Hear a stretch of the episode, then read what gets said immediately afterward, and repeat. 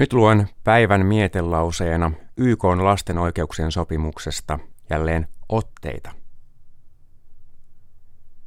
Lapsella on oikeus ajatella vapaasti. Lapsella on oikeus uskontoon.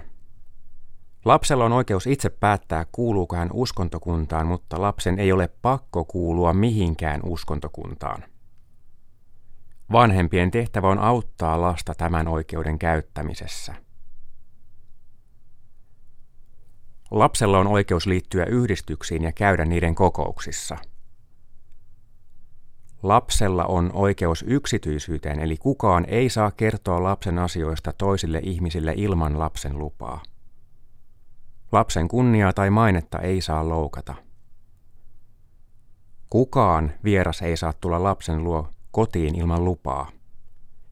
Vain lapsi itse saa avata omat kirjeensä. Lapsella on oikeus saada tietoa monipuolisesti. Aikuisten täytyy suojella lasta tiedolta, joka vahingoittaa häntä.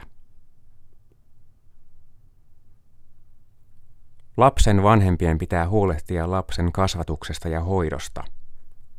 Valtion ja kuntien täytyy auttaa vanhempia, jos he tarvitsevat apua. Aikuisten täytyy suojella lasta väkivallalta ja huonolta kohtelulta – Lasta ei saa satuttaa millään tavalla.